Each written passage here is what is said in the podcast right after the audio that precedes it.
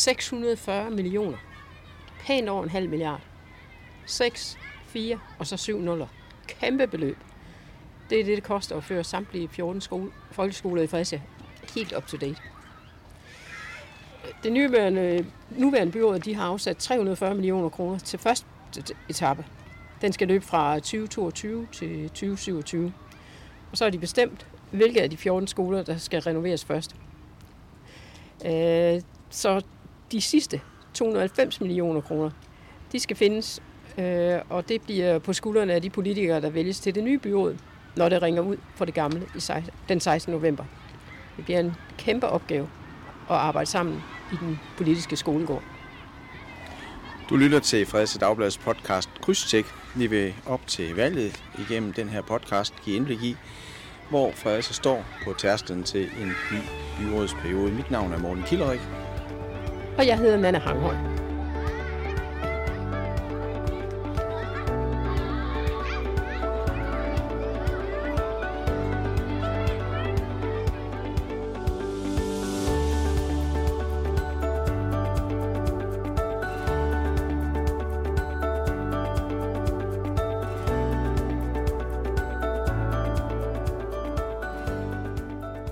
Folkeskolen skal være forældrenes foretrukne valg i Fredericia. Det er alle partiernes øh, ambition i byrådet. Men der er alligevel allerede, der er mange, der vælger folkeskolen fra. Mest og markant her i Nordbyen, hvor vi sidder lige nu, der forudser prognosen, at hver tredje barn i skoledistriktet bliver elev af en, i en af byens privatskoler, frem for i en af distriktets fire skoler. Og forklaringen er, ifølge Fredericia Kommunes chef for børn og unge, Magnus Tepas, en kombination af geografi og tradition. Skoledistriktet dækker Midtbyen, og her er der i dag kun private skoletilbud, efter et flertal i byrådet lukkede Købmagergade skole for år tilbage. Det har fået ønsket om en ny folkeskole i Midtbyen til at blusse op. Men så langt prognoserne rækker ud i fremtiden, så vil det hverken økonomisk eller i forhold til børnetallet kunne betale sig. Det mener kommunens embedsmænd.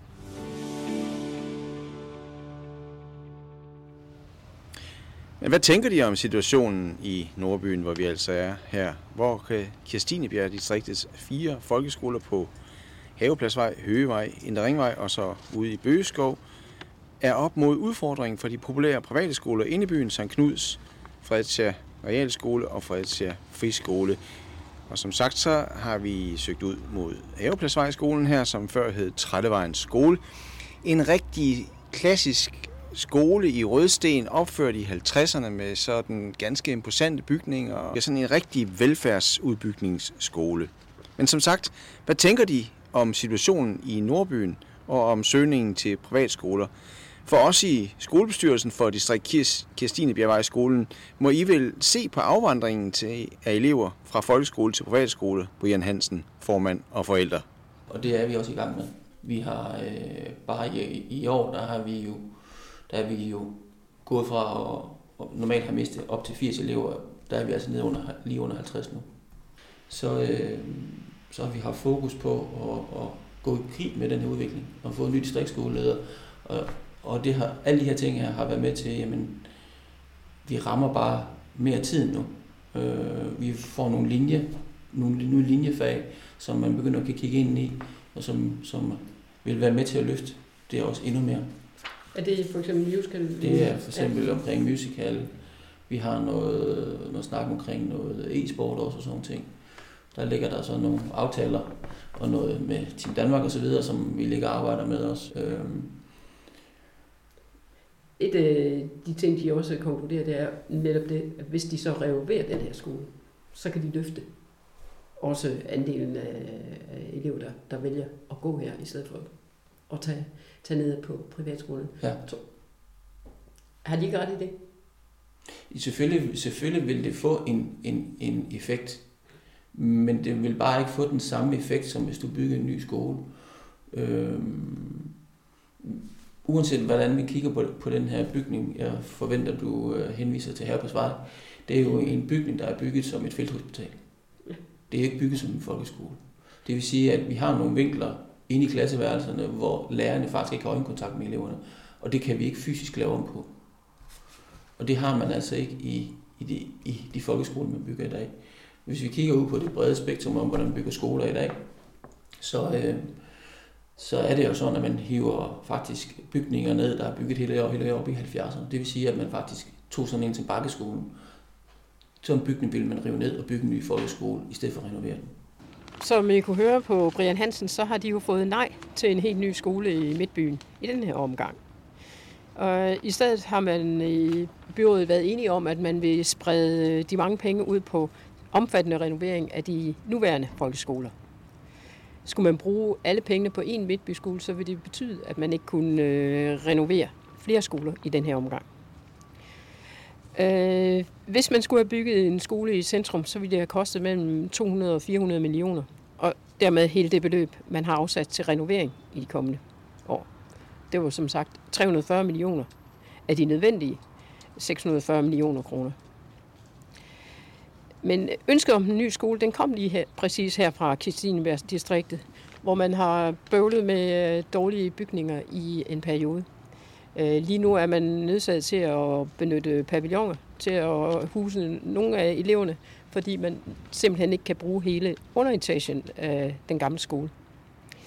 Og bestyrelsesformand Brian Hansen, han er ikke glad for, at det nu er besluttet, at der skal renoveres frem for, at man bygger nyt. Vi ser jo, en, vi ser jo ikke, at der skal bygges en, det er jo ikke en skole, vi har sagt, vi vil have inden for folkene.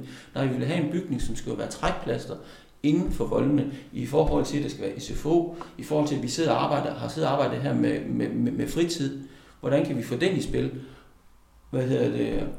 Når aktivitetshus, noget bibliotek, hvad hedder det, ungdomshuset kan komme i spil. Altså, vi har jo mange gamle bygninger inden for voldene. Skal vi blive ved med at holde dem ved lige og passe dem alt muligt andet, eller skal vi sige, nu bygger vi en bygning, som er tidsvarende, energimæssigt og alt muligt andet, i stedet for at vi punser rigtig mange penge i bygninger, som vi nu har stående.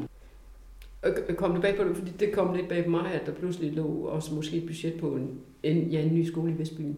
Jeg havde hørt om det. Ja. Øh, men det er jo der, hvor jeg så, så tænker, mm, okay, hvordan kan det så være, at man kan bygge en ny skole ude i Vestbyen og tænke den ind? Det kan man ikke gøre i Kanalbyen. Øh, hvorfor er det ikke, det kan højne, øh, at børnefamilier vælger at flytte ind i Midtbyen, hvis det er, at vi bygger en ny skole, men det gør det ikke i forhold til den her, men det gør det, hvis man tænker, tænker ud i Vestbyen. Jeg savner i hvert fald, at distriktskolebestyrelsernes forældredel har været med ind over, fordi det er altså os, der kommer og afleverer børnene. Det er, det er vores børn, undskyld mig, der er kunder i butikken. Og I har ikke været inde over? Altså, Vi har ikke været inde over på nogen som helst måde det her. Øh, og det, jeg forholder mig ikke til, at man har taget den her beslutning. Det efterlever vi jo som bestyrelse. Men vi, øh, vi er på ingen måder eller vil støtte op omkring den proces, der har været. Den er simpelthen bare ikke okay. Øhm, og det kan vi simpelthen ikke arbejde med. Hvis det, hvis det her det er også den måde, vi skal se ind i, ind i renoveringsdelen, så, øh, så kommer vi til at stå med en udfordring om meget kort tid. Vi sidder her for at være en del af processen. Og hvis vi ikke er en del af processen, så, øh, øh så får de i hvert fald svært ved at, at få en distriktsskolebestyrelse til at fungere bagefter.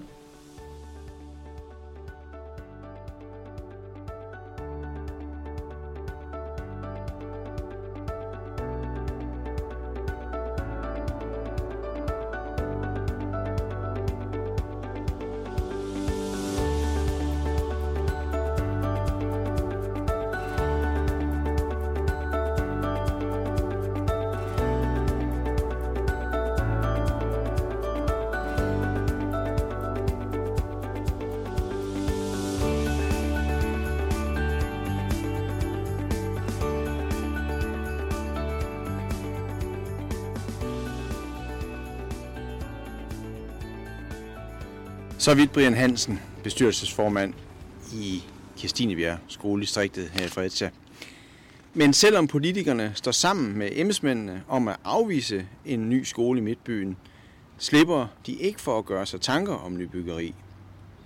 Om ikke inden for volden, så når Fredericia vokser mod vest, og det gør den, med de populære udstykninger ude i Fuglesang. Skal børnefamilier tiltrækkes i fremtiden, så bliver en ny skole et krav. Det mener både børne- og ungechefen, Magnus Tepas og et enigt byråd. Et overslag viser, at en ny skole ude i Vest fra 0. til 6. klasse med plads til 400 elever vil kunne opføres for 150 til 200 millioner kroner. Forløbig er det imidlertid de omtalte godt 300 millioner kroner, som det nyvalgte byråd efter valget 16. november skal sikre bliver brugt fornuftigt på renovering af eksisterende folkeskoler. Det er lagt en plan for, og bagefter står flere skoler for tur. Men dem må der altså på en eller anden måde findes yderligere næsten 300 millioner kroner til. Det er mange tal. Det koster meget. En af de skoler, der havde øh, måske sat næsen op efter, at de skulle øh, renoveres i den her omgang, hvis politikerne kunne finde pengene, som de så gjorde, det var øh, Atsø Fællesskole afdelingen afdeling ude på Højmosen. Det er en tidligere lyngskole. Det er faktisk kommunens yngste skole, øh, men den er alligevel 40 år gammel. Øh, det var lagt an til, at øh, det skulle have været den skole, der skulle renoveres, eller også øh, øh, skolen ude i Skærbæk. Men øh, det blev det altså ikke. Politikerne valgte i stedet for, at man øh, prioriterede at få renoveret Adsø Fællesskoles afdeling på Krogsærvej.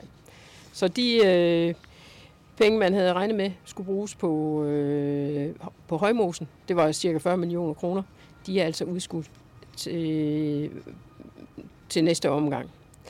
Øh, men øh, skoleleder Lisa Mikkelsen, hun havde jo som sagt sat næsen op efter det. Efter 40 år, så, så, øh, så trænger det i hvert fald lidt til, til en ansigts, ansigtsløftning, hist og pis. Så, så, så, øhm, så vi håber meget, at man kigger på os på et tidspunkt. Vi har for eksempel øh, rigtig mange øh, små mennesker, som går til idræt ud for øh, for vores åbningstid, og, og der har jeg sådan tit set forældrene sidde ned ad gangen og, og, og vente på deres børn, og der tænker jeg lidt, det der, kunne de gå i hjemkundskabslokalet og lave noget spaghetti, så man åbner det lidt op for, for nærområdet, øh, så, så de også kunne bruge det. Og generelt så kan et hjemkundskabslokale også noget på en temadag, øh, øh, indskolingen kunne, kunne gå op og bage der i et hjemkundskabslokale, kan rigtig mange ting på en skole. Ja, her hørte vi skoleleder Lisa Mikkelsen fra Højmosen, den tidligere Lyngskole. Oven i det store arbejde med renoveringer, der venter et nyt byråd, skal skolernes indhold også passes til de kommende år. Skal elever med særlige behov måske fordeles ud på flere skoler end i dag? Skal folkeskolernes lærere stå flere timer ved katedret? Det er et omtørligt emne. Skal der være færre elever i klasserne, eller skal børnene simpelthen tvangsfordeles, så klasser med lavere antal børn i dag fyldes op? Der er altså udsigt til fire travle år alene med skolespørgsmål i Fredericia Kommune. Det bliver absolut ikke det rene frikvarter.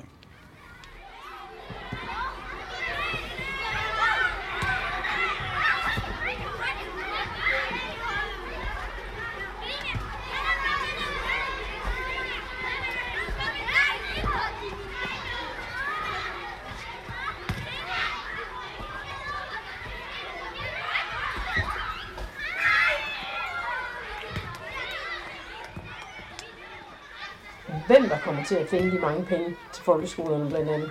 Det bliver jo afgjort den 16. november. Og nettet det er ved at blive strammet. Valgplakaterne er hængt op, og vælgemøderne er i fuld gang. Fredericia Dagblad har netop præsenteret en prognose for, hvordan øh, det kommer til at gå. Hvis den holder stik, så kommer Socialdemokratiet stadigvæk til at sidde for bordenden, men øh, partiet står til at miste sit absolute flertal.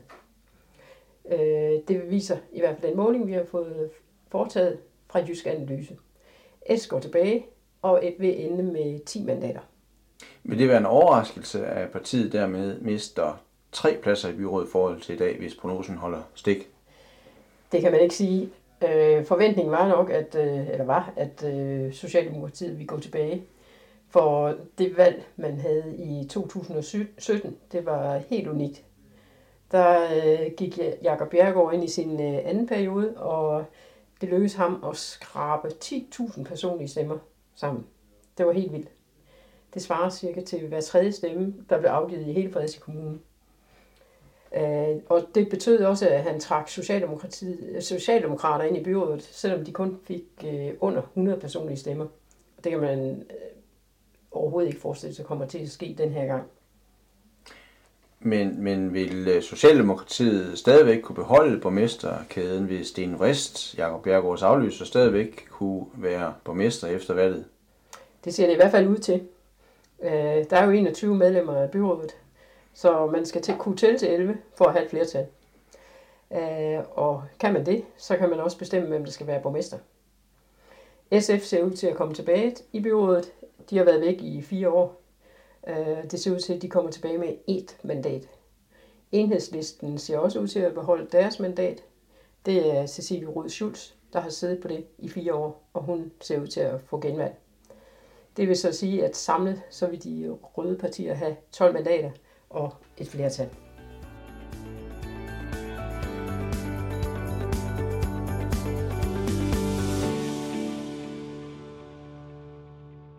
Men de borgerlige håber vel, at de kan erobre borgmesterkæden. Hvor langt er de fra det?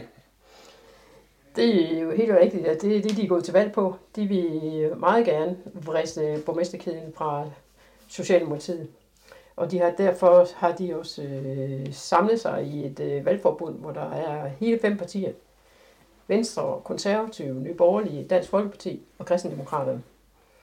I vores prognose så giver det pote, fordi øh, de blå de får samlet ni mandater, hvis altså prognosen holder. Øh, men øh, så mangler de altså stadigvæk tre, hvis de skal vippe flertal over til sig. Hvordan klarer de blå partier i Fredericia sig indbyrdes? Altså øh, igen, hvis prognosen holder, så ser det ud til, at øh, Venstre de får fem mandater. Det vil så være et ekstra mandat i forhold til, hvad de har i dag. Dansk Folkeparti har to mandater i dag, og det ser de ud til at beholde. Nye Borgerlige får et mandat, og Konservative får et. Er det en overraskende situation set fra blå side? Altså, det er jo svært at vide, om man kan stole 100% på prognoser. Det kan man som regel ikke. Så der er jo meget, der kan ske. Der er også rigtig mange vælgere, der kan vi se i prognosen, som er i tvivl om, hvor de skal sætte deres kryds. Øh, når Venstre får et ekstra mandat, så skyldes det simpelthen det her tekniske samarbejde mellem partierne. Fordi når man samarbejder på den måde, så spilder man ikke nogen øh, stemmer. Sådan alle løse stemmer, de ender på et parti. Øh, og det ser ud som om, at det er Venstre, der får de øh, stemmer, som ellers ville være gået tabt. Altså, det er nok mest på den øh, blå fløj, at øh, der er lidt øh, røre. Det ser i hvert fald ud til, at der pludselig er ekstra øh, kandidater, som gerne vil være borgmester. Øh, vi spurgte her på Fredericia Dagblad øh, partierne for nogle uger siden, og der var det Venstre og Dansk Folkeparti, og så øh, den nye liste øh, Borgerlige Fællesskab, som meldte ud, at øh, deres spidskandidater også var borgmesterkandidater. Øh, men øh, nu øh, tegner til, at den konservative Tommy Ratcliffe Nielsen, han også øh, gerne vil være borgmester. Øh, på det tidspunkt sagde han, at han ville lade vælgerne vælge og så stemme først, og så kunne man se på valgnatten. Men nu ser det ud til, at han går sådan målrettet efter borgmestertitlen. Og øh, Liberale Alliance er siden kommet til, og de, øh, deres spidskandidat vil også gerne være borgmester. Så ja. Men er det ikke normalt, at man er enige om, hvem man peger på i et øh, valgforbund, som ligesom de blå partier i Fredericia nu har indgået? Altså en. Det kunne det være, men det, altså, det er ikke et krav. Øh, det er ren teknik, at man går sammen. Men det, det giver selvfølgelig et øh, broet billede, at øh, der er så mange kandidater over i den blok. Øh, men øh, hvis man nu stadigvæk er i tvivl, og det er der jo åbenbart mange, der er, hvor man skal sætte sit kryds, så er der masser af muligheder for at blive klogere her i de kommende uger.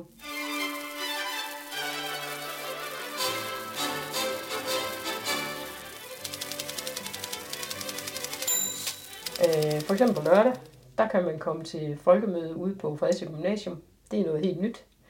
Øh, og der er der lagt op til fire timer på, hvad det lokale demokrati egentlig betyder. Der er spændende oplæg med museumsleder øh, Christian Carsten Mærel øh, fra Museerne i Fredericia. Han har kigget tilbage i Fredericias politiske historie.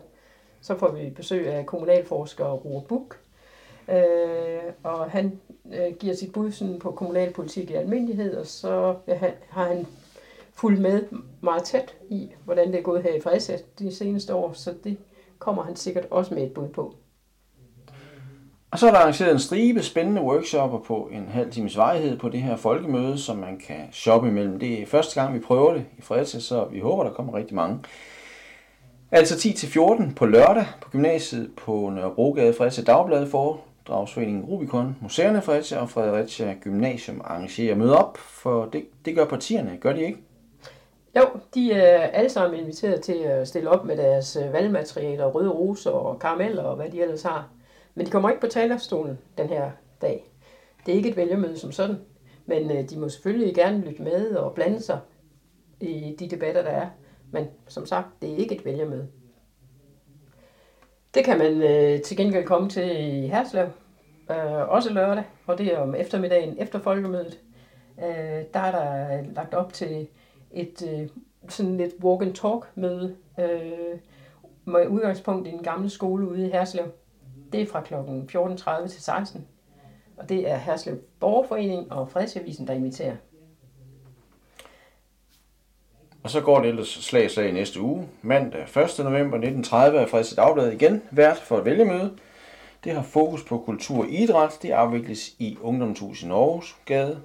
Og den 3. november, altså om onsdagen, der har ældresagen indbudt til vælgermøde i Tøjhuset. Det er klokken 16 til 18.30, og det plejer at være noget af et tilløbsstykke. Samme dag, altså 3. november fra 19 til 20.30 ude på Bøgeskov Skole arrangerer Fredericia Dagblad igen vælgermøde om tilflytning. Hvad skal der til for at få flere til at slå sig ned i kommunen?